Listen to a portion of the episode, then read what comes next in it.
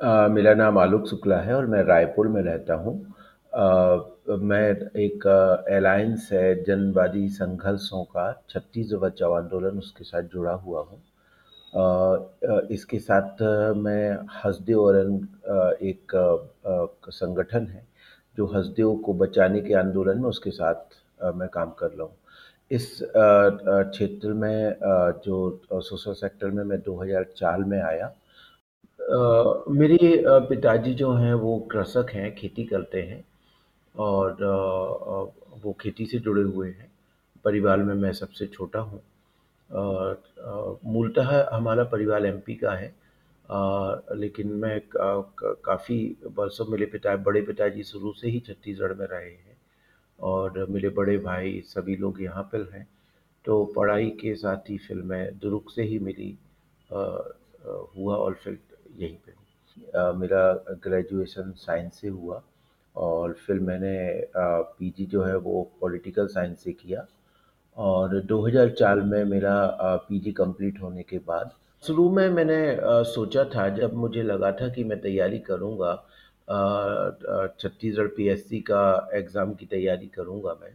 तो वो मन में था, ख़्याल था मेरा सिविल सर्विसेज़ या पुलिस में जाने का क्योंकि मेरे एक परिवार में अधिकतर लोग परिवार से रहे, बड़े पिताजी तमाम लोग। मेरी पढ़ाई भी अपने बड़े पिताजी के साथ ही हुई। वो पुलिस में थे, वही मुझे गाँव से लेके आए अपने साथ पढ़ने के लिए। तो वो झुकाव निश्चित तौर पे बना रहा लेकिन वो जब मैं सामाजिक बदलाव के इस प्रक्रिया में जुड़ा आंदोलनों के साथ जुड़ा बहुत ही जल्दी वो मेरे दिमाग से फिर हट गया वो सारी बातें। अ, मैं एक आंदोलन के साथ जुड़ा जो कि छत्तीसगढ़ में लिबरल प्राइवेटाइज़ेशन को लेकर काम कर रहा था। उस संगठन के साथ जुड़ के मैंने पानी पर समुदाय के अधिकारों को पर काम किया। पर्यावरण के मुद्दों पर मैंने काम शुरू किया और आदिवासियों के अधिकारों पर काम शुरू किया। 2004 से मैं छत्तीसगढ़ में जल-जंगल, ज़मीन और आदिवासी किसान, मज़दूरों के अधिकारों के संघर्ष के साथ जुड़ा हुआ हूँ। 2000 अ, 10 में हमने हसदेव का इलाके में काम करना शुरू किया।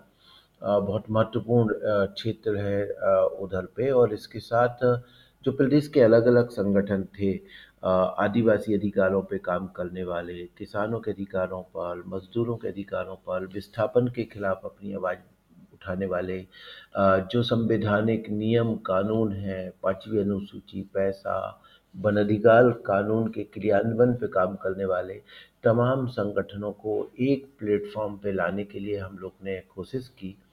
और 2010 में एक छत्तीसगढ़ बचाओ आंदोलन एक अलायंस बना।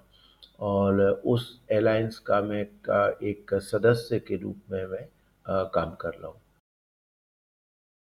मध्य भारत का अ, एक बहुत ही समृद्ध वन क्षेत्र है अ, जिसे हम लोग हसदेव अरण्य के नाम पे जानते हैं। हसदेव एक नदी का नाम है ये छत्तीसगढ़ के उत्तर छत्तीसगढ़ में यदि हम देखें तो तो कोरिया ज़िले से निकलती और महानदी में आके ये समाहित होती है। तो हसदेव नदी है और हसदेव नदी का जो जंगल है, जिस जंगल से नदी में पानी आता है, इनको जोड़कर हसदेव अरण्य हम कहते हैं कि हसदेव का जंगल। क्योंकि बहुत छोटे-छोटे जो पेड़ों के ऊपर, पत्तियों के ऊपर पानी गिरता है, पहाड़ों के ऊपर वही सारा पानी आके गाँव में, खेतों में, वो नदी में आता है। तो उसके पूरे कैचमेंट को हम हसदेव अरण्य बोलते हैं। ये हसदेव अ अ अ, अरण्य अ, भी मिलेगा आपको, हसदेव अरण्य मिलेगा, अरण्य मतलब जंगल। ये एक बहुत ही समृद्ध वन इलाका है जो कि आपके उत्तर उत्तरी कोलबा और दक्षिणी सरगुजा सूरजपुर एक सीमाओं तीन जिलों की सीमाओं में ये इलाका है। और कुछ इलाका आपका जो है वो कोलिया तरफ़ भी है। तो ये जो हसदेव अरण्य लेकिन ये तीन ज़िले में है, जिस हम हसदेव अरण्य की बात करते हैं, 1878 स्क्वायर किलोमीटर का ये वन क्षेत्र है। और ये वन क्षेत्र बहुत ही समृद्ध वन है, जैव विविधता से परिपूर्ण है पर्यावरणीय संवेदनशील इलाका है महत्वपूर्ण वन्य प्राणियों का ये रहवास है हाथी जैसे जो वन प्राणी है उसका माइग्रेटरी कॉरिडोर है और सबसे महत्वपूर्ण हसदेव नदी पर एक बांगो बाँध बना हुआ है, मिनी माता बांगो बाँध। उस बाँध का ये कैचमेंट है जिससे जांजगीर, कुछ हिस्सा रायगढ़ कुछ बिलासपुर, कोरबा के लगभग ढाई लाख हेक्टेयर में सिंचाई होती है। तो बहुत समृद्ध इलाका है और इसकी समृद्धता का अंदाज़ा आप इस बात से लगा सकते हैं कि इसे दुर्भाग्य कहें या कैसे कहें ये कोल फ़ील्ड भी है। मतलब ये जो जंगल है, इस जंगल के नीचे कोयला है। 2010 में एमओएफ ने केंद्रीय वन और पर्यावरण मंत्रालय ने यहाँ पर एक अध्ययन किया था और उसमें ये पाया था जो गो नो गो का अध्ययन था, उसमें ये पाया कि हसदेव सबसे समृद्ध जंगल है। और सबसे खासियत ये है कि यहाँ रहने वाले आदिवासियों की आजीविका, संस्कृति और अस्तित्व इस जंगल से जुड़ा हुआ है। जंगल वही है जहाँ पे आदिवासी हैं। या जहाँ आदिवासी हैं, वहाँ जंगल है। या जंगल जहाँ है, वहाँ आदिवासी हैं। ये जो जुड़ाव है, एक सह अस्तित्व है, ये सदियों से है। और आज जंगल यदि बचा के रखें तो आदिवासियों के कारण ही जंगल बचा हुआ है। अब बाहर तो जंगल खत्म हो गया। इस देश में एक समय रायपुर के आसपास भी जंगल रहा होगा। और आदिवासियों की आप देखें कि मैं उसको इस तरीके से कहता हूँ कि उनकी ज़िंदगी सुबह उठने से लेके शाम तक, उनके जन्म से लेके मृत्यु तक के तमाम उनकी दिनचर्या, उनके जीवन का हिस्सा जंगलों के साथ जुड़ा हुआ है। उनकी आजीविका, उनकी संस्कृति, सारा कुछ जंगल पर निर्भर है। और वो एक दूसरे के साथ जुड़ाव जो है, वो बहुत समृद्ध है। और छत्तीसगढ़ के जंगल में तो विशेष रूप से हम इस बात को कहते हैं कि वो एक महत्वपूर्ण सा अस्तित्व है, जो सिर्फ़ आजीविका का सवाल ही नहीं है, बल्कि उनकी संस्कृति जंगल के साथ है। छत्तीसगढ़ की हम हमेशा बोलते हैं कि समृद्ध आजीविका। तो छत्तीसगढ़ में जैसे खेती की खेती आधारित समृद्ध आजीविका है, उसी जंगल आधारित आजीविका है। और तमाम जो लघु वनोपज हैं, महुआ से लेके तेंदू चाल, चिलौंजी, पूटू तमाम तरीके की जड़ी बूटियाँ, ये सारा कुछ जंगल से मिलता है। और कई क्षेत्रों में तो हम देखेंगे कि जो खाने के लिए धान जो है वो सिर्फ़ खाने के लिए उपयोग है लेकिन जो कैस है वो इस लघु वनोपज से आदिवासी को प्राप्त होता है।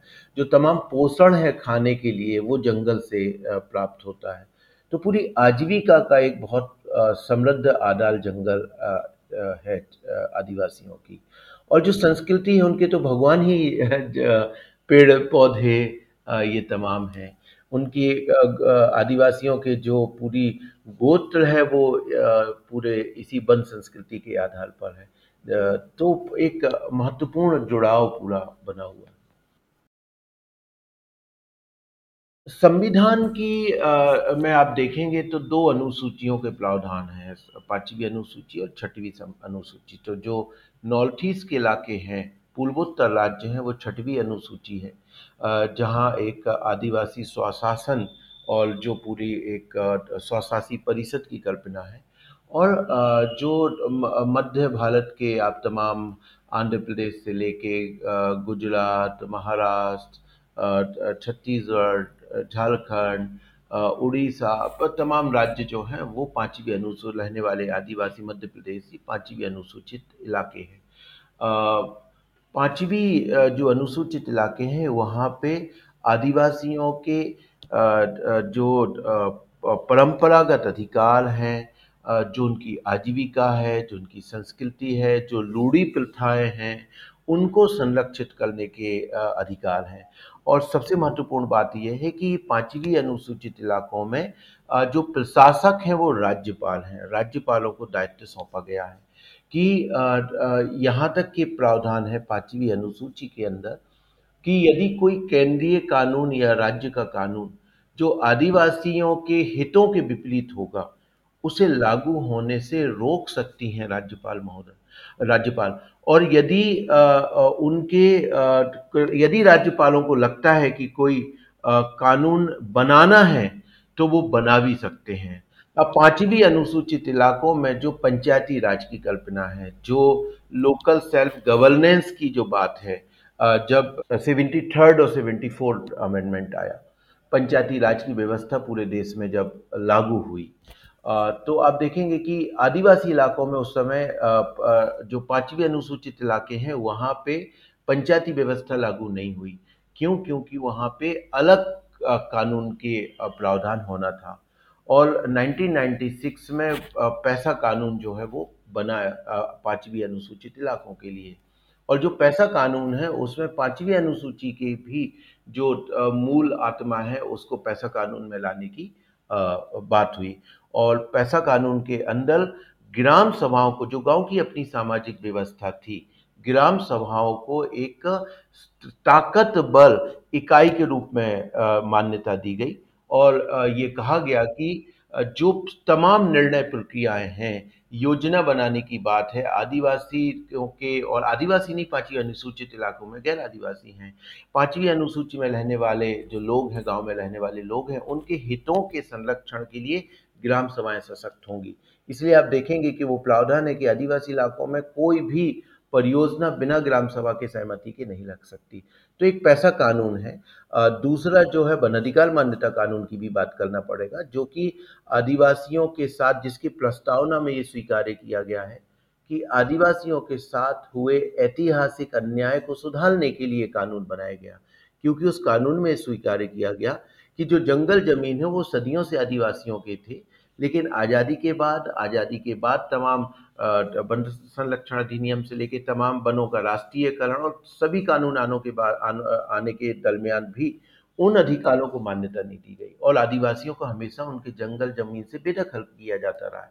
इसीलिए इस भूल को संसद ने स्वीकार किया कि इस भूल को हम सुधारते हैं और आदिवासियों को उनके जंगल ज़मीन पे अधिकार देते हैं। और सिर्फ़ आदिवासी नहीं, वो गैर आदिवासी, जिसको ओ भी कहते हैं। और पर ये इस कानून एक ऐतिहासिक कानून के रूप में 2005 में आया और पूरे देश में लागू हुआ। 2008 से उसके नियम लागू हुए। और उसका मूल उद्देश्य यही है कि जो फॉरेस्ट का गवर्नेंस है, उसको डेमोक्रेटाइज किया जाए। और आदिवासियों के और अन्य परंपरागत वन निवासियों के जो वन अधिकार हैं वो पीढ़ियों से है, कोई नया अधिकार हम नहीं दे रहे, सिर्फ़ हम मान्य कर रहे हैं। तो पैसा कानून की आप बात करें, आप वन अधिकार मान्यता कानून की बात करें, आप पांचवी अनुसूची के प्रावधान की बात करें, जिसमें राज्यपाल सलवो सलवा है, ये तमाम अधिकार आदिवासियों के अधिकारों के संरक्षण के लिए बने हुए हैं। जो केंद्रीय वन और पर्यावरण मंत्रालय है इसका मूल उद्देश्य तो है कि पर्यावरण को किसका संरक्षण करना। वनों को बचाना। जो विकास की योजनाएँ आ रही हैं, उन विकास की योजनाओं में पर्यावरण को मद्देनज़र रखते हुए उन्हें आगे बढ़ाना और पर्यावरण के विनाश को या पर्यावरण के के होने वाले नुकसानों को न्यूनतम रखने के उपाय करना। और केंद्रीय वन और पर्यावरण मंत्रालय का मूल मकसद यही है। और आप देखेंगे कि पूरा जो वन जंगल है, वो अंततः इसी के अंतर्गत आता है। लेकिन हमें इस बात को स्वीकार्य करने में कोई परहेज नहीं है कि वन और वन और पर्यावरण मंत्रालय है। इस इस मंत्रालय के द्वारा जो जब एक मंत्रालय का काम है पर्यावरण को देखना। लेकिन ये पर्यावरण की चिंताओं से परे जब विकास को देखने लगे और इसकी प्राथमिकता विकास हो जाएगी, है ना तो फिर पर्यावरण बहुत पीछे छूट जाएगा। और यही हुआ कि ये मंत्रालय आज के समय पर्यावरण से ज़्यादा विकास को तरजीह देता है। और जो पूरे भारत देश के जंगलों की आप बात करेंगे तो भारत देश के जंगल जो है, वो एक संस्कृति है, जहाँ पे जन, वन, वन्य प्राणी साथ में रहते आए हैं। लोगों के उसका जो सहभाग है वनों के साथ, वो बहुत महत्वपूर्ण है। लेकिन भारत के अंदर चाहे वो भारतीय वन अधिनियम उन्नीस सौ सत्ताइस हो या उसके बाद के बने कानून है, या मंत्रालय की जो पूरी अवधारणा है, वो उसको स्वीकार नहीं करती और एक तरीके से, वो अलग तरीके से वन प्रबंधन की बात करती है और समुदाय आधारित जो पीढ़ीगत, परंपरागत तरीके से जो वनों के प्रबंधन की बात है, उसको नकारती है कहीं ना कहीं। एक जब ये विकास की योजनाएँ तथा ये उनको हम तथाकथित विकास की योजनाएँ भी कई बार कहते हैं, ये विकास की योजनाएँ आई, उनसे जो पर्यावरण के जो गंभीर दुष्प्रभाव पड़े या जो प्रक्रियाओं को अपनाना था जो पर्यावरणीय संरक्षण कानून बने हैं, जो ई आई ए नोटिफिकेशन है उनके तहत जो प्रक्रियाओं के पालन करना था, उन प्रक्रियाओं के पालन में जो होने वाली अनियमितताएँ हैं, उनके मामले में लोग कहाँ जाएँगे? तो पहले ये था कि ये सारे मामले कोर्ट पहुँच रहे थे। कोर्ट को ये लगा कि सारे मामलों को सुनवाई के लिए एक अलग व्यवस्था होनी चाहिए। उस अलग व्यवस्था के तहत सुप्रीम कोर्ट के निर्देशों के तहत एनजीटी की स्थापना हुई कि यदि पर्यावरणीय प्रक्रियाओं का उल्लंघन होता है, कानूनों का उल्लंघन होता है तो न्याय मांगने के लिए लोग इन कोर्ट में जाएँगे, एनजीटी में जाएँगे।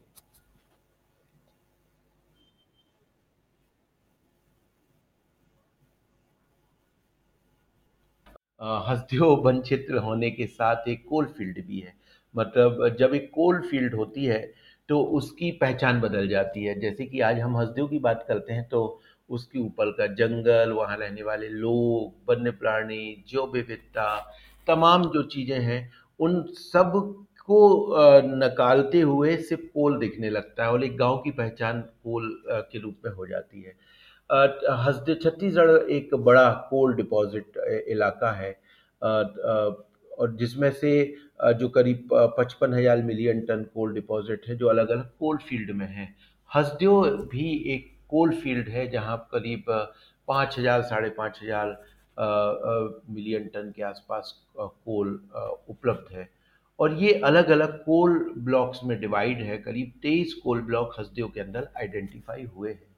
जब पूरे देश के अंदर बड़े पैमाने पे विशेष रूप से जब 2003 के बिजली अधिनियम आने के बाद और कोल ब्लॉक्स के आवंटन निजी कंपनियों को हो रहे थे तो हसदेव के भी सारे कोल ब्लॉक बहुत सारी कंपनियों को आवंटित हुए थे और लगभग 20 कोल ब्लॉक आवंटित हो चुके थे अलग अलग कंपनी ये अलग अलग दरमियान हुए हैं दो हज़ार दो में हुए, कुछ तीन में हुए, कुछ चार में हुए, कुछ पाँच में हुए अलग अलग समय ये हुए हैं छः में हुए तो विभिन्न वर्षों में ये अलग अलग कोल ब्लॉक आवंटित हुए। बीस कोल ब्लॉक बहुत सारी कंपनियों को आवंटित किए गए और आवंटन के बाद यहाँ पे माइनिंग की प्रक्रिया शुरू करने की कोशिश हुई। लेकिन 2009 में केंद्रीय वन और पर्यावरण मंत्रालय ने एक अध्ययन किया कि कहाँ माइनिंग होनी चाहिए, कहाँ माइनिंग नहीं होनी चाहिए। और देश के पूरे कोल बैलिंग इलाके का उन्होंने अध्ययन किया और ये पाया कि जहाँ पे वनों का घनत्वता ज़्यादा है, जहाँ पे वन्य प्राणियों के रहवास हैं, जहाँ की हाइड्रोलॉजी बहुत महत्वपूर्ण है जियो विविधता बहुत अच्छी है, आदिवासियों की आजीविका है, इन पैरामीटर के आधार पे एमओएफ के द्वारा उस समय जयराम रमेश, केंद्रीय वन और पर्यावरण मंत्री थे, उन्होंने एक संकल्पना लाई, गो नोगो की संकल्पना। उस संकल्पना में ये था कि जो इन पैरामीटर के आधार पे जो वन क्षेत्र हैं, उनको खनन से छोड़ा जाए और बाकी में खनन को शुरू किया जाए। तो इस अध्ययन से ये पाया गया कि देश के कुल कोल बैलिंग इलाके का 9 10 परसेंट के आसपास का इलाका ऐसा है, जो नोगो इलाका है। मतलब नोगो जहाँ पे माइनिंग नहीं होगी, गो इलाके जहाँ माइनिंग होगी लेकिन गो इलाके का माइनिंग ऐसी नहीं कि माइनिंग होगी। वहाँ पे भी वो तमाम जो प्रक्रियाएँ हैं, वो वन स्वीकृति की, पर्यावरणीय स्वीकृति की, वो सारी प्रक्रियाएँ जो है, यथावत अपनाई जाएँगी। लेकिन जो नोगो इलाके हैं, वहाँ पे माइनिंग की कोई इजाज़त नहीं दी जाएगी। और ये बहुत महत्वपूर्ण बात है कि हसदेव, जो कि 1878 वर्ग किलोमीटर था, ये अकेली एक कोल फ़ील्ड थी जो पूरी की पूरी नोगो इलाका घोषित थी। क्योंकि पूरा एक समृद्ध वन इलाका था और बहुत महत्वपूर्ण है कि ये वो वन इलाका है जो पैच आपके लिजर्व से शुरू करके मध्य प्रदेश का काना नेशनल पार्क और झारखंड के पलामू का जो वन क्षेत्र है, इसको कनेक्ट करता है हंसदेव अरण्य का जंगल। तो बहुत समृद्ध और अभी भी एक फ्रेगमेंटेड नहीं है, एक पूरा लैंडस्केप है, महत्वपूर्ण पूरा जो वन इलाका है। तो पूरा का पूरा इलाका नोगो इलाका घोषित हुआ। तो नोगो इलाका घोषित होने के बाद हसदेव की जो कोल ब्लॉक आवंटित थे उनकी स्वीकृति प्रक्रियाएँ लोग दी गई और ये कहा गया कि यहाँ किसी भी कोयला खदान की अनुमति नहीं दी जाएगी।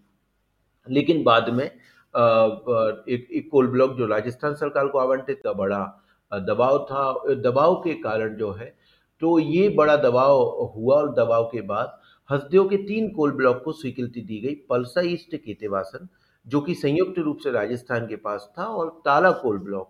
और ये कहा गया, जब ये स्वीकृति दी गई, कि इसके बाद हसदेव को ओपन करने के लिए किसी अन्य कोल ब्लॉक को अब स्वीकृति नहीं दी जाए, दी जाएगी। और ये तर्क दिया गया कि ये फ्रिंज है, कॉर्नल का एक जंगल है, जबकि पलसई केतेवासन बहुत महत्वपूर्ण मध्य बीच का ही एक वन इलाके में स्थित था।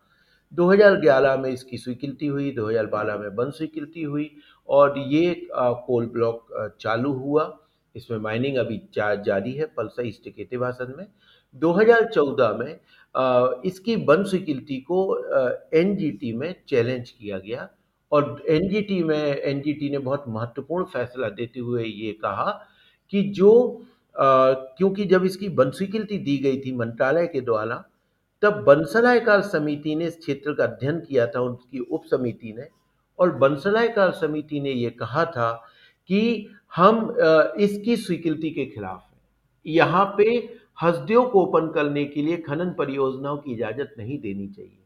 और मंत्रालय ने वन स्वीकृति की जो वन स्वीकृति दी थी, वो वन सलाहकार समिति की सलाह के विपरीत जाके दी थी। तो नेशनल ग्रीन ट्रिब्यूनल ने जब 2014 में अपना आदेश दिया तो नेशनल ग्रीन ट्रिब्यूनल ने यह कहा कि जो वन मंत्रालय के द्वारा जो स्वीकृति दी गई थी बंसलायकार समिति की सलाह के विपरीत जाके ये गलत था। ये आपने फ्रिंज बोल के दिया है, ये पूर्णतः गलत तथ्य था। पलसई के वासन और ताला हसदेव का ही एक महत्वपूर्ण हिस्सा था। और जो वन स्वीकृति, अंतिम वन स्वीकृति जो राज्य सरकार जारी करती है एमओएफ की स्वीकृति के बाद, उसे एनजीटी ने खारिज किया। और एनजीटी ने ये कहा कि अब जो वन और पर्यावरण मंत्रालय है, वो पुनः अध्ययन करे इस पूरे वन क्षेत्र का। और अध्ययन करने के बाद वो तय करे कि यहाँ पे माइनिंग होगी या नहीं होगी, पुनः स्वीकृति होगी या नहीं होगी। 2014 में उस एनजीटी के आदेश के खिलाफ राजस्थान सुप्रीम कोर्ट गए। सुप्रीम कोर्ट ने स्टे दे दिया कि जब तक अध्ययन और ये निर्णय नहीं लेता है, तब तक आप माइनिंग चालू रखिए। आज भी स्टे पे वो माइनिंग चालू है। 2014 में कोलगेट आने के बाद 204 कोल ब्लॉक देश के निरस्त हुए। हसदेव के भी 20 के 20 कोल ब्लॉक निरस्त हो चुके थे। और निरस्त होने के बाद वहाँ पे साले को माइनिंग बंद हुआ। लेकिन 2015 में सरकार ने पुनः कोल ब्लॉक के आवंटन शुरू किए और उसके बाद फिर नए आवंटन शुरू हुए और दो कोल ब्लॉक तो नीलामी से चोटिया, जो कि ऑक्शन से हुआ था, माइनिंग हो रहा था। बाकी सात कोल ब्लॉकों को पुनः आवंटन विभिन्न राज्य सरकारों की कंपनी को कोल मंत्रालय के द्वारा किया गया। किसी भी क्षेत्र में माइनिंग आती है तो आप देखेंगे कि सबसे ज़्यादा प्रभाव सीधे रूप से उन लोगों पर पड़ता है जो जिनकी जंगल ज़मीन जा रही है या जो विस्थापित है। अप्रत्यक्ष प्रभाव उसके बाहर बहुत बड़े पैमाने पर पड़ते हैं जो धीरे धीरे बाद में नज़र आते हैं। जो पलसा ईस्ट केतेवासन खदान खुली और जब उसके अनुभव को लोगों ने देखा, पहले लगा कि ठीक है खदान आएगी, जब पलसा ईस्ट केतेवासन आई हसदेव के अंदर, तब लोगों को पता ही नहीं था कि क्या है, कहा गया कि थोड़ा सा जंगल जाएगा वैदिक होगा। लेकिन बाद में उसके दुष्प्रभाव समझ में आए। एक जो सबसे महत्वपूर्ण है, जो मैंने सबसे पहले ये बात कही थी कि जंगल और आदिवासी पर्यावरण एक दूसरे के पूरक हैं, ये जुड़े हुए हैं। आप इनको अलग नहीं कर सकते। जब आप अलग करेंगे, ये बार बार ये तर्क दिए जाते हैं कि विकास, आदिवासी का विकास करना है तो जंगल से बाहर निकालना होगा। हम बार बार ये कहते हैं और आदिवासी समाज ये स्वयं कहता है कि जंगल के साथ हमारा विकास क्यों नहीं हो सकता? हमें उस, आपके विकास और हमारे विकास में अंतर होगा। हमें बहुत बेसिक ज़रूरतें हैं, हमारी सी अच्छी शिक्षा हो अच्छा स्वास्थ्य हो, जंगल के आधार पे हमारी आजीविका समृद्ध हो, उसे और बेहतर किया जाए, अच्छे रोज़गार के तो लेकिन उस जंगल को उजाड़ के ही रोज़गार होगा। ये जो संकल्पना है कि यदि आपको रोज़गार करना है, आपको नौकरी करना है तो आपको उस जंगल को विनाश करना होगा। और होता यही है कि जब माइनिंग परियोजनाएँ आती हैं तो सबसे पहले लोगों की उस कई पीढ़ियों से चलने वाली उस आजीविका पे सबसे बड़ा हमला होता है, जो एक टिकाऊ आजीविका है। आप देखेंगे कि देखिए माइनिंग एक आएगी वो 20 साल के लिए नौकरी देगी वो 30 साल के लिए नौकरी देगी। नौकरी भी बहुत कम मिलती है स्थानीय लोगों को अधिकतर बाहर से लोग आते हैं मजदूरी के काम मिलते हैं। लेकिन जो जंगल है ज़मीन है कितने पीढ़ियों से लोगों को एक टिकाऊ आजीविका दे के रखा है और आने वाली कई पीढ़ियों तक चलेगा। तो कभी भी माइनिंग से नौकरी या जो मुआवजा है वो उसको कंपनसेट नहीं कर सकता। वो पीढ़ियों का आ, मामला है। तो ये पहली बात सोचना कि जो जंगल ज़मीन है उसको हम पैसों से कंपनसेट करते हैं ये कभी नहीं हो सकता। बल्कि वो एक जनरेशनल उसकी जो एक आ, आ, उसकी एक आत्मनिर्भरता है सबसे पहले हम उसको तोड़ते हैं उस आत्मनिर्भरता को खत्म करते हैं। दूसरा जो हमने कहा कि वो उनकी एक पूरी एक विरासत है उनकी लूड़ी परंपरा पिए संस्कृति सब कुछ तो उससे जुड़ा हुआ है। आप उसको भी उससे काट देते हैं। क्योंकि गाँव को उजाड़ने के बाद आप गाँव नहीं बना पाते हैं। उस गाँव के अंदर वो तमाम चीज़ें होती हैं। गाँव है, उसकी एक अपनी संस्कृति है, उस गाँव का जंगल है, वहाँ कॉमन्स की ज़मीन है निस्तार के तमाम। वो जब आप गाँव को जाड़ते हैं तो एक कॉलोनी बना देते हैं छोटे छोटे घर बना देते हैं, जिसमें वो आत्मा नहीं बच सकती। तो वो जो एक रिश्ता है लोगों का, वो खत्म हो जाता है। तो आपने आजीविका को खत्म किया लोगों की लोगों की आत्मनिर्भरता को आपने खत्म किया, आपने लोगों की संस्कृति को खत्म किया, आपने लोगों का अपने जो सहभाग आज भी आप आदिवासी इलाकों के अंदर देखेंगे तो एक सामूहिकता की भावना है, जो बाकी जगह नहीं मिलेगी। आज भी वो ज़िंदा है आदिवासी इलाकों के अंदर। वो सामूहिकता को आप खत्म करते हैं और व्यक्ति केंद्रित में चीज़ों को आप लेके चले जाते हैं। तो वो सामूहिकता को आप तोड़ देते हैं। और सबसे महत्वपूर्ण बात यह है कि जब हम ये कहते हैं कि माइनिंग तो मैं ये पूछता हूँ, मेरा ये सवाल होता है कंपनियों से, सरकारों से, कि एक आप ऐसा गाँव हमें बता दीजिए जिसको हम कहें कि आदर्श गाँव है, जहाँ पे आपने किसी गाँव को विस्थापित करके एक आदर्श गाँव के रूप में खड़ा किया हो कि देखिए ये आदर्श पुनर्वास, ये आइडियल रिहेबिलिटेशन हमने ये किया है। आपको एक उदाहरण नहीं मिलेगा। आप लोगों को फेंक देते हैं उठा के जानवरों की तरीके से। तो ये जो परिस्थिति है कि और ये लोग अब देख रहे हैं छत्तीसगढ़ के अंदर और आप इसीलिए क्यों हंसदेव के लोग एक दशक से लड़ रहे हैं।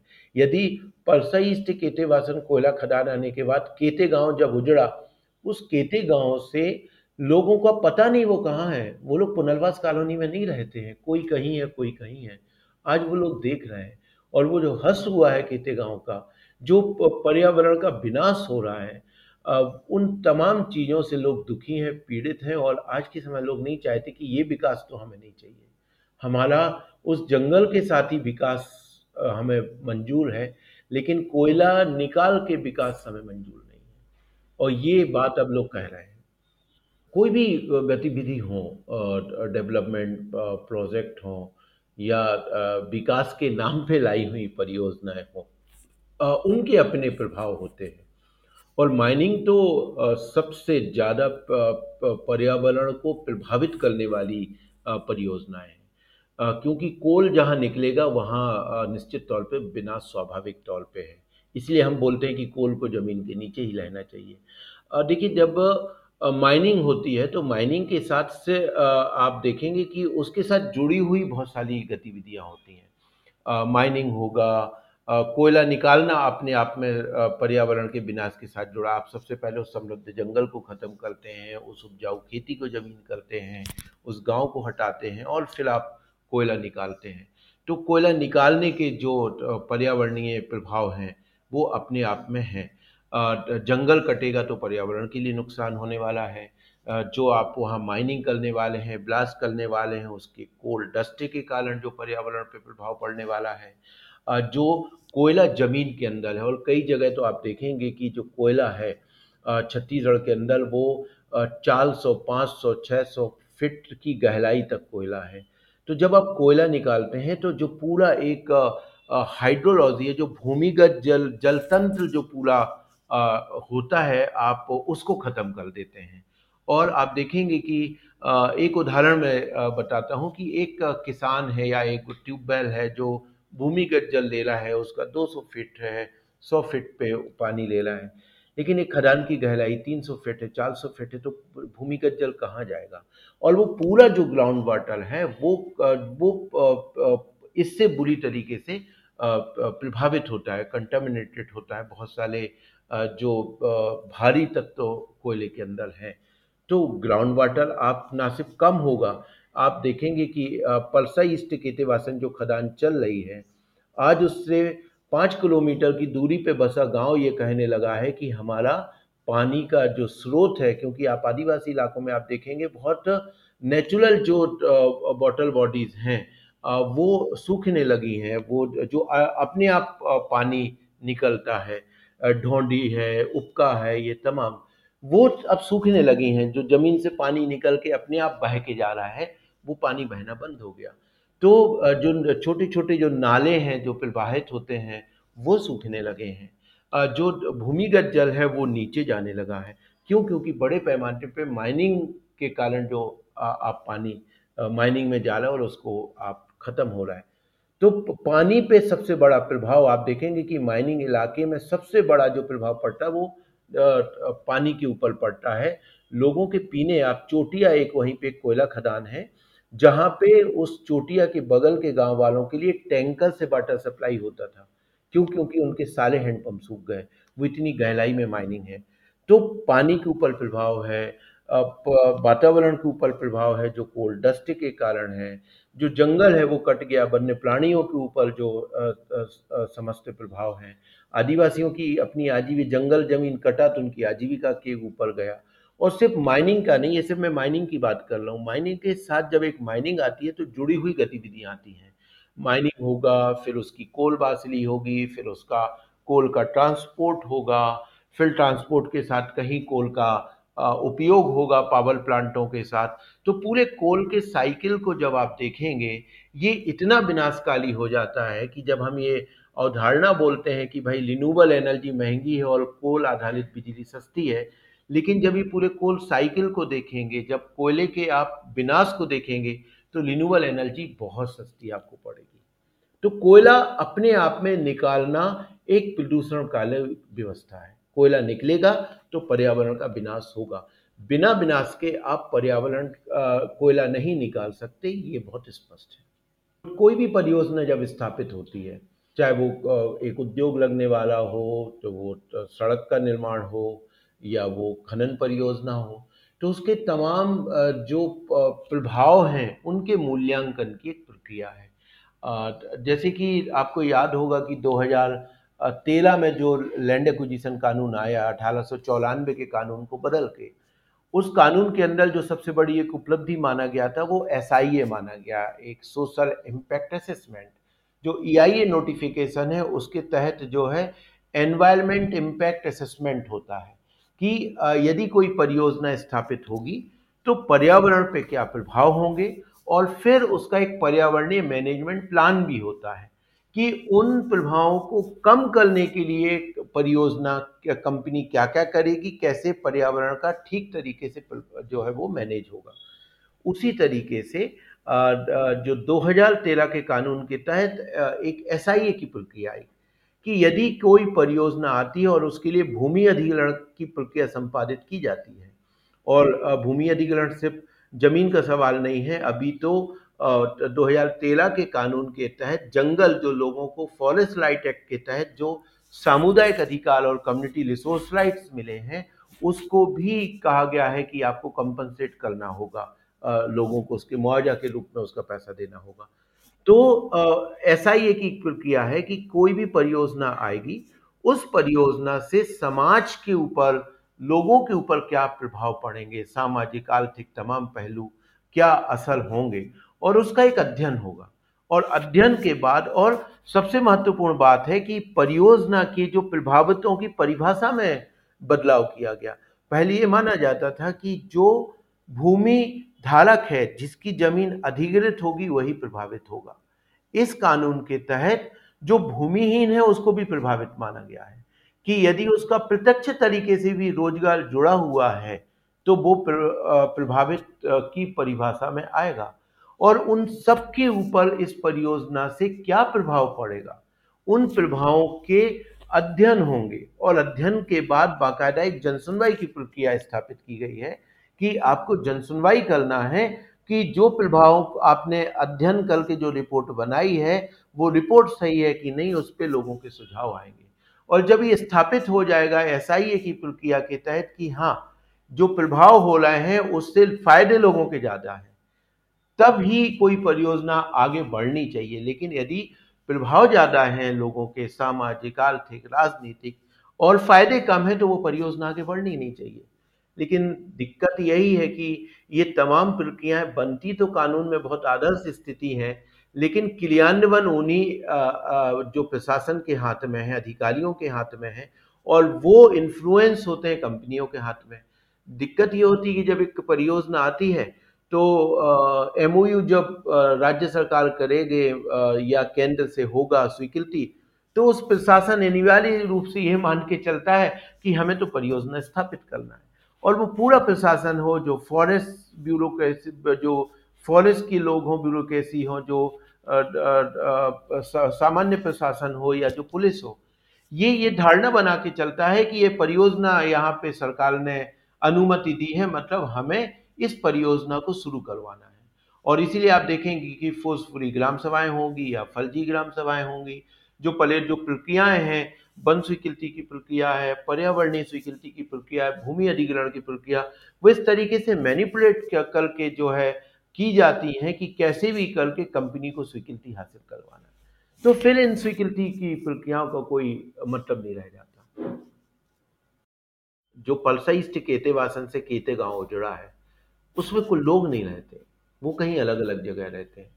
क्योंकि वो एक बड़े जगह में रहने वाले लोग हैं भाई लोग हैं उनके साथ उनके खेती बाड़ी की जगह है सामान रखने की जगह है उनका अनाज रखने की जगह है उनके जानवर रखने की जगह है जानवर के लिए व्यवस्थाएँ हैं वो सा, साली जो जगह हैं एक घर के साथ होती हैं। वो छोटा सा सब्ज़ी भाजी लगाने की भी जगह होगी अब आप उनको यदि आप दस बाई दस के दो कमरे आवंटित कर देंगे तो लोग नहीं रह सकते ना, उनका जीवन यापन नहीं हो सकता उस जगह पे। और इसीलिए उस पुनर्वास कॉलोनी में आप देखें कि लोग बोलते हैं, पुनर्वास कहते का हमें देखना चाहिए कि वहाँ पे कोई लोग रहने पसंद नहीं करता, वो खाली पड़ी हुई है। और हालत ये है पुनर्वास की कि आप कोल बजाइए। मैं तो उदाहरण देता हूँ कि जो कोल इंडिया, जो शासकीय जिसको पीएसयू बोलते हैं, सार्वजनिक उपक्रम है, उसका एस e जो एक कंपनी है south eastern coal field limited ऐसे आपको कई उदाहरण मिल जाएँगे कि लोगों को उजाड़ दिया है और उनके पुनर्वास नहीं हुए हैं। वो लोग लड़ रहे हैं अपने पुनर्वास के लिए। आप आए, उनके घरों को बुलडोज कर दिया, लेकिन पुनर्वास के लिए उनकी जगह आपने आज तक नहीं दी है। तो दिक्कत ये है ना कि आपको एक बार स्वीकृतियाँ हासिल हो गई, आपको पर्यावरणीय वन स्वीकृति मिल गई, ज़मीन का आपको कब्जा मिल गया तो आप सीधे लोगों को बुलडोज करते हैं बिना पुनर्वास किए। तो हसदेव के अंदर अभी ये बात चल रही है कि पुनर्वास हम देंगे कहाँ देंगे, लेकिन हसदेव के अंदर तो लड़ाई दूसरी चल रही है ना। लोग जाना ही नहीं चाहते तो पुनर्वास का सवाल कहाँ से पैदा होता है। जब हम अपना गाँव ही नहीं छोड़ेंगे तो पुनर्वास की बात क्यों आएगी? तो वो तो अभी हसदेव के अंदर बात ही नहीं है पुनर्वास की।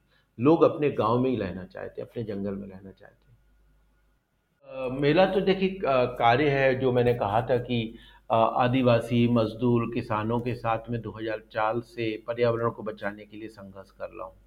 और इस संघर्ष में मैं शुरुआती दौर में किसी एक संगठन के साथ था। उसके बाद फिर हमें लगा कि नहीं, एक व्यापक सॉलिडाइटी बननी चाहिए, जनवादी संघर्षों की, इसीलिए छत्तीसगढ़ बचाओ आंदोलन बना। और छत्तीसगढ़ बचाओ आंदोलन के अंदर बहुत सारे स्थानीय संगठन हैं, जो अपने आंदोलन कर रहे हैं। हसदेव की लड़ाई भी एक हसदेव अरण्य बचाओ संघर्ष समिति है, जो कि स्थानीय जो तीस प्रभावित गाँव होने वाले हैं, उनका अपना एक संगठन है।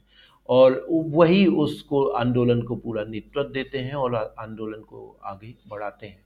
ये जो प्रक्रिया चल रही है, जब मैं 2011 10 11 से हसदों के साथ जुड़ा और हसदों के मुद्दे पे मैं लोगों के साथ काम कर रहा हूँ 2012 में हसदे वालन बचाव संघर्ष समिति का गठन हुआ तब ये बहुत महत्वपूर्ण एक एहसास हुआ कि लोग तो अपनी लड़ाई लड़ लेते हैं, लेकिन लोगों के लिए इन्फॉर्मेशन बहुत महत्वपूर्ण होता है। लोगों के लिए कानूनों की जानकारियाँ उन तक पहुँचाना बहुत आवश्यक है, और सिर्फ़ हंसदेव नहीं तमाम जगह, जैसे कि वन अधिकार मान्यता कानून आया, ऐतिहासिक कानून है, लेकिन ऐतिहासिक कानून की जानकारी समुदाय को सच में उस स्तर पे नहीं है।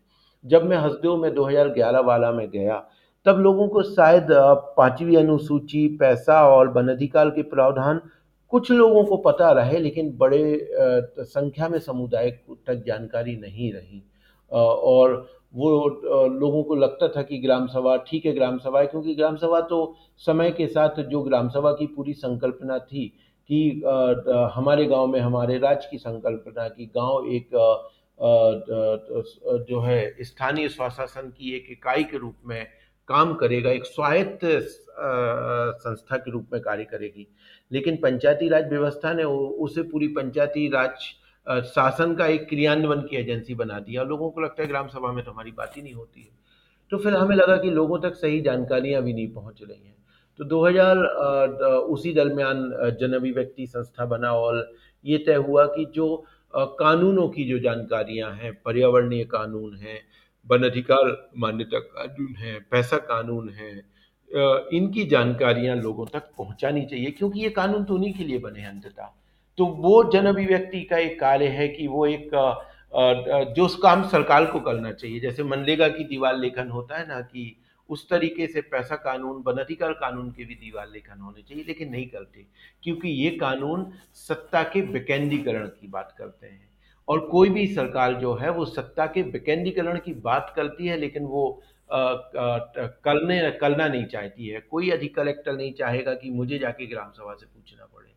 और इसीलिए ऐसे कानून जो समाज को ताकत देते हैं, जो जनता को ताकत देने वाले कानून हैं, वो कानून के क्रियान्वयन नहीं होते। इसीलिए उन्नीस सौ छियानवे में बना पैसा कानून 25 साल बीतने के बाद भी आज तक उसके नियम नहीं बने। हाँ सिर्फ़ चार पाँच राज्यों ने बहुत कमज़ोर से नियम बनाए। छत्तीसगढ़ में तो नियम भी नहीं बने। तो फिर हमारे जैसे लोगों की एक ये ज़िम्मेदारी बनती है कि ये वो कानून है जो संविधान की प्रावधानों से निकले हैं। संविधान की आत्मा है इन कानूनों के अंदर जो सरकारों के नारे रहे हैं विकेंद्रीकरण के वो नारे हैं। जो आदिवासियों के, उनके न्याय दिलाने के जो कानून बने हैं, जिसको संसद ने स्वीकार किया, इन कानूनों के क्रियान्वयन में सहभागी बनना चाहिए, इन कानूनों की जानकारी समुदाय तक पहुंचानी चाहिए, और जन अभिव्यक्ति का वही काम है। ये तो एक सतत लड़ाई है संघर्ष है, जो समुदाय अपनी लड़ाई को लड़ रहा है। परिस्थिति के अनुसार लोग अपने कार्यक्रम तय करते हैं। उदाहरण के लिए कि अभी पल्सा कोल ब्लॉक के लिए लोग इतने छः सात सालों से लोग लगातार कह रहे हैं कि देखिए हमारा पांचवी अनुसूचित इलाका है और बिना ग्राम सभा की सहमति के भूमि अधिग्रहण नहीं होना चाहिए। लोगों ने चिट्ठी लिखी है, हर जगह चिट्ठी लिखी है। हस्तियों का एक ये भी उदाहरण मुझे लगता है कि आपको साथ, आप सभी साथियों को ये बताना चाहिए कि हसदेव एक ऐसा संघर्ष है जिसको हमें जानना चाहिए, पहचानना चाहिए, जो लोकतांत्रिक तरीके से संवैधानिक व्यवस्थाओं में कानूनों का उपयोग करते हुए मैं उसको इस तरीके से कहता हूँ कि हसदेव के लोगों ने कानून का कोई दरवाज़ा नहीं है जहाँ पे खटखटाए नहीं है। कोई विभाग नहीं है जहाँ पे उन्होंने अपने न्याय के लिए दरवाज़ा नहीं खटखटाया। आप आप बहुत सारे देश के आंदोलनों से बात कर लीजिए, उनको नहीं पता होगा कि पर्यावरणीय स्वीकृति की प्रक्रिया और वहाँ कहाँ दखल देना है। लोगों ने हस्तियों के लोगों ने जब कोई खदान आवंटन हुआ है, आवंटन के साथ विरोध दर्ज किया, जब 2015 में कोल ब्लॉकों के आवंटन हो रहे थे, तब प्रस्ताव किए कि ये हमारा पांचवी अनुसूचित इलाका है, हम अपने जंगल ज़मीन का विनाश नहीं होने देंगे, आप आवंटन मत करिए। उसके बाद भी आवंटन हुआ। जब पर्यावरणीय स्वीकृति की प्रक्रिया शुरू हुई और टीओआर का फ़ेज़ आए, लोग ने टीओआर पे आपत्ति की। लोगों ने जब पर्यावरणीय स्वीकृति के लिए ईआईए रिपोर्ट बनी, उस पर भी आपत्ति दर्ज की। जब जनसुनवाई हुई, तब भी आपत्ति दर्ज की। और जब ईएसी कमेटी में प्रस्ताव गया लोगों ने, तब भी आपत्ति लगाई। भूमि अधिग्रहण की पहली अधिसूचना से लेकर आखिरी अधिसूचना तक लोगों ने आपत्तियाँ दर्ज की। हाँ केंद्र सरकार से लेकर कोयला मंत्रालय से लेकर मुख्यमंत्री से लेकर कलेक्टर से लेकर स्थानीय तहसीलदार तक कि पांचवी अनुसूचित इलाकों में बिना ग्राम सभा की सहमति के भूमि अधिग्रहण नहीं होना चाहिए। लेकिन लोगों की सह, असहमति को दरकिनार करते हुए भूमि अधिग्रहण भी कर दिया। वन अधिकार कानून के लिए वन वन अधिकार मान्यता कानून आने के बाद वन स्वीकृति की प्रक्रिया में ये है कि जब तक ग्राम सभा सहमति नहीं देगा आप वन वन स्वीकृति की प्रक्रिया आगे नहीं बढ़ सकती। फर्जी ग्राम सभा के आधार पर हसदेव में वन स्वीकृति की प्रक्रिया हुई। लोग कह रहे हैं कि फर्जी ग्राम सभा है आज तक कोई कार्रवाई नहीं हुई। अब जब लोग लगातार चिट्ठियाँ लिख रहे थे कह रहे थे उसके बावजूद भी आपने नहीं सुना तो फिर और उसके बाद भी आप वहाँ पे जाके उनकी जंगल को काट रहे हैं, आप खदान को उजाड़ रहे हैं तो लोगों के पास विकल्प क्या होगा? उसी लोकतांत्रिक तरीके से, गांधीवादी तरीके से अपने आंदोलन को तेज करना। और लोगों ने तय किया कि ठीक है, आप हमारी बात नहीं सुन रहे तो हम राजधानी आएँगे, जहाँ पे मुख्यमंत्री और राज्यपाल बैठे हैं। मुख्यमंत्री का काम है अपने राज्य के नागरिकों के अधिकारों की सुरक्षा करना। राज्यपाल का कार्य है प्रशासक के रूप में पांचवी अनुसूचित इलाकों में रहने वाले लोगों के संवैधानिक अधिकारों की रक्षा करना। लेकिन दोनों ही इन अपने दायित्व का निर्वहन नहीं कर रहे तो लोगों ने तय किया, हम राजधानी जाएँगे। लोगों ने तय किया कि हम 2 अक्टूबर गांधी जयंती के अवसर पर हम सम्मेलन करेंगे। तो परिस्थिति के अनुसार लोग अब कार्यक्रम तय करते हैं। उन कार्यक्रमों में मैं अपनी सहभागिता निभाता हूँ। हसदेव उजड़ गया। तो ये पूरे देश के लिए संकट है। हसदेव का जंगल सिर्फ़ हसदेव के लोगों के लिए नहीं, सिर्फ़ छत्तीसगढ़ के लोगों के लिए नहीं, देश के लिए संकट है क्योंकि मध्य भारत का सबसे समृद्ध जंगल है। और ये जंगल का विनाश की भरपाई कभी नहीं हो सकती।